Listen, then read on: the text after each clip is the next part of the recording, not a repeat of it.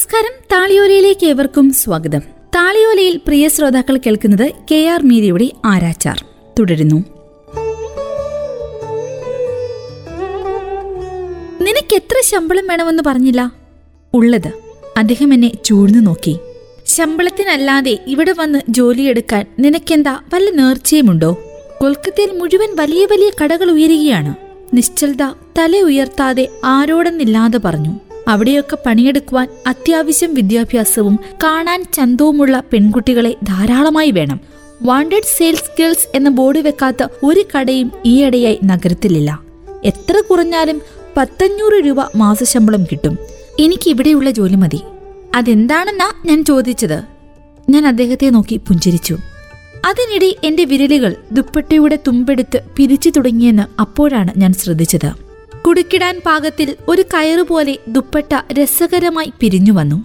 അതിൽ തന്നെ ശ്രദ്ധിച്ചുകൊണ്ടാണ് ഞാൻ മനോദായിക്ക് മറുപടി നൽകിയത്. കുട്ടിക്കാലം മുതലേ ഞാൻ അത് ആഗ്രഹിച്ചിരുന്നു. കടുവയുടെ കൂടെ ജോലി ചെയ്യാനാണോ മോളെ? എങ്കിൽ നീ സുന്ദർബനിലേക്ക് പോകൂ. അവിടെയാകുമ്പോൾ ഒരുപാട് കടുവകളുണ്ട്. മനോദായുടെ ശബ്ദം സാന്ദ്രമായി. പോലീസ് തല്ലി കാലൊടിച്ച് കടുവകളുണ്ടോ അവിടെ? ഞാൻ ചോദിച്ചു. അദ്ദേഹം എന്നെ തർപ്പിച്ചു നോക്കി. ആയിരത്തി തൊള്ളായിരത്തിലെ തെരഞ്ഞെടുപ്പിൽ ഹുമയൂൺ കബീറിന് വേണ്ടി വോട്ട് പിടിച്ചിട്ടുള്ള കടുവകൾ. ഞാൻ വീണ്ടും ചോദിച്ചു. അദ്ദേഹത്തിന്റെ കണ്ണുകൾ നിറഞ്ഞു. കറുത്ത കട്ടി ഫ്രെയിമുള്ള കണ്ണടയൂരി ചൂണ്ടുവിരലും തള്ളവിരലും കൊണ്ട് കണ്ണുകൾ തുടച്ച് വീണ്ടും കണ്ണട വെച്ച് എന്നെ നോക്കി. പിന്നീട് വയ്യാത്ത കാൽവലിച്ച് വേഗത്തിൽ അകത്തുപോയി കുറച്ചു നേരം കഴിഞ്ഞ് പുറത്തു വന്നു. നിനക്കിരിക്കാൻ ഒരിടം നോക്കുകയായിരുന്നു. വാ അകത്തൊരു കസേര കിട്ടി. വാതിലുകൾക്ക് പച്ച ചായമടിച്ച കെട്ടിടമായിരുന്നു അത്. വെളുത്ത ഭിത്തികൾ നിറയെ അഴുക്കും മാറാലയും പറ്റിപ്പിടിച്ച് കറുത്തിരുന്നു. നീണ്ട് തളം പോലെയുള്ള അടുത്ത മുറിയിലേക്ക് കയറി ചെന്നയുടനെ കൊത്തിവെച്ച ചുണ്ടുകളുള്ള ഒരു പുരുഷന്റെ ബ്ലാക്ക് ആൻഡ് വൈറ്റ് ഫോട്ടോയാണ് എന്റെ കണ്ണിൽപ്പെട്ടത്. ജുതീന്ദ്രനാഥ് മുഖർജിയുടെ മുഖം ഞാനൊരു ആന്തലോടെ തിരിച്ചറിഞ്ഞു. ബോഖജോദിൻ ഒരു കടുവയുടെ പുറത്ത് കാൽ ചവിട്ടി നിൽക്കുന്ന ചിത്രമായിരുന്നു അത്. ജുദീന്ത കടുവയെ കൊന്ന കഥ ഞാൻ താക്കുമായെ കൊണ്ട് പലവട്ടം പറയിപ്പിച്ചിട്ടുള്ളതാണ്.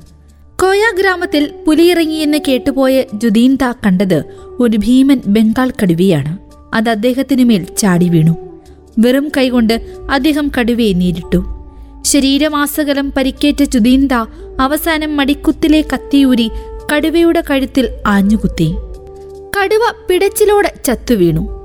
കടുവയുടെ നഖങ്ങൾ അടിമുടി പതിഞ്ഞ ശരീരം പഴുത്ത് ജുദീന്ത കുറേ കാലം ചികിത്സയിൽ കഴിഞ്ഞു. അന്നത്തെ ബംഗാൾ ഗവൺമെന്റ് കടുവയുമായി ഏറ്റുമുട്ടുന്ന മനുഷ്യന്റെ ചിത്രം ആലേഖനം ചെയ്ത് ഷീൽഡ് സമ്മാനിച്ച് ആദരിച്ചു. ബോഖ ജുദീൻ എന്ന യതീന്ദ്രനാഥ് മുഖർജി തുടങ്ങിവെച്ചതാണ് ഭവിഷ്യത്ത്. അദ്ദേഹം എന്നെ നോക്കി. ഞാനൊരു പരമ്പരാഗത കടുവയാണ്.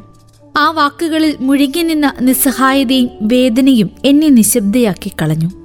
എന്റെ അച്ഛൻ ഹണിഭൂഷൺ കൃഥ മല്ലിക്കിനെ പ്രസവിക്കാൻ ധാക്കൂമ ഈറ്റുമുറിയിൽ നിലവിളിക്കുന്ന നേരത്താണ് ബ്രിട്ടീഷുകാർ ദാദുവിനെ വിളിക്കുവാൻ കാറുമായി എത്തിയത്.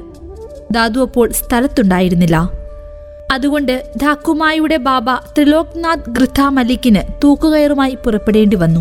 അക്കാലത്ത് അദ്ദേഹം സ്വാമി വിവേകാനന്ദന്റെ ശിഷ്യനായി സന്യാസം സ്വീകരിച്ചിരുന്നു.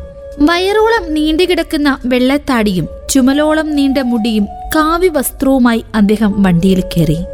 ബോഖാജ്യോതിനെ പോലെ മറ്റൊരാളെ സങ്കല്പിക്കുവാൻ പോലും എനിക്ക് സാധിച്ചിട്ടില്ല. വെറും കൈകൊണ്ട് എത്ര പേരെ ഇടിച്ചിടാൻ പറ്റുമെന്ന് ചോദിച്ച ബ്രിട്ടീഷുകാരനോട് അദ്ദേഹം പറഞ്ഞതെന്താണെന്നറിയാമോ? സത്യസന്ധരാണെങ്കിൽ ഒരാളെ പോലും എനിക്ക് വീഴ്ത്താൻ പറ്റില്ല. പക്ഷേ കുറ്റവാളികൾ എത്ര പേർ വന്നാലും സന്തോഷം. അദ്ദേഹം അഭിമാനത്തോടെ മന്ദഹസിച്ചു.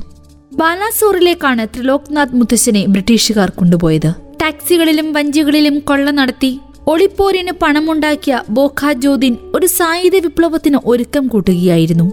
ഒന്നാം ലോകമഹായുദ്ധകാലത്ത് ജർമ്മനിയുടെ സഹായത്തോടെ ഇന്ത്യയിലെ ബ്രിട്ടീഷ് ഗവൺമെന്റിനെ അട്ടിമറിക്കുവാൻ തയ്യാറെടുക്കുമ്പോൾ പോലീസ് തന്നെ തിരയുന്നുണ്ടെന്ന് തിരിച്ചറിഞ്ഞു ബോക്കാജൂദിനെ സുഹൃത്തുക്കൾ സുരക്ഷിതമായ സ്ഥലമായ ബാലസൂറിലേക്ക് മാറ്റി.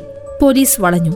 സുഹൃത്തുക്കളെ ഉപേക്ഷിച്ച് രക്ഷപ്പെടാനുള്ള അവസരം വേണ്ടെന്നു വെച്ച് അവസാന നിമിഷം വരെ പോരാടിയ ബോഖ ജൂദിൻ വെടിവെപ്പിൽ പരിക്കേറ്റ് നിലംപതിച്ചു ആശുപത്രിയിലെത്തിച്ച ജ്യോതിനെ അവിടെ വെച്ച് തൂക്കിക്കൊള്ളുകയായിരുന്നു ത്രിലോക്നാഥ് മുത്തച്ഛന്റെ ദൗത്യം. പക്ഷേ കൊല്ലേണ്ടത് ആരെയാണെന്ന് കേട്ടപ്പോൾ മുത്തച്ഛൻ ക്ഷുഭിതനായി.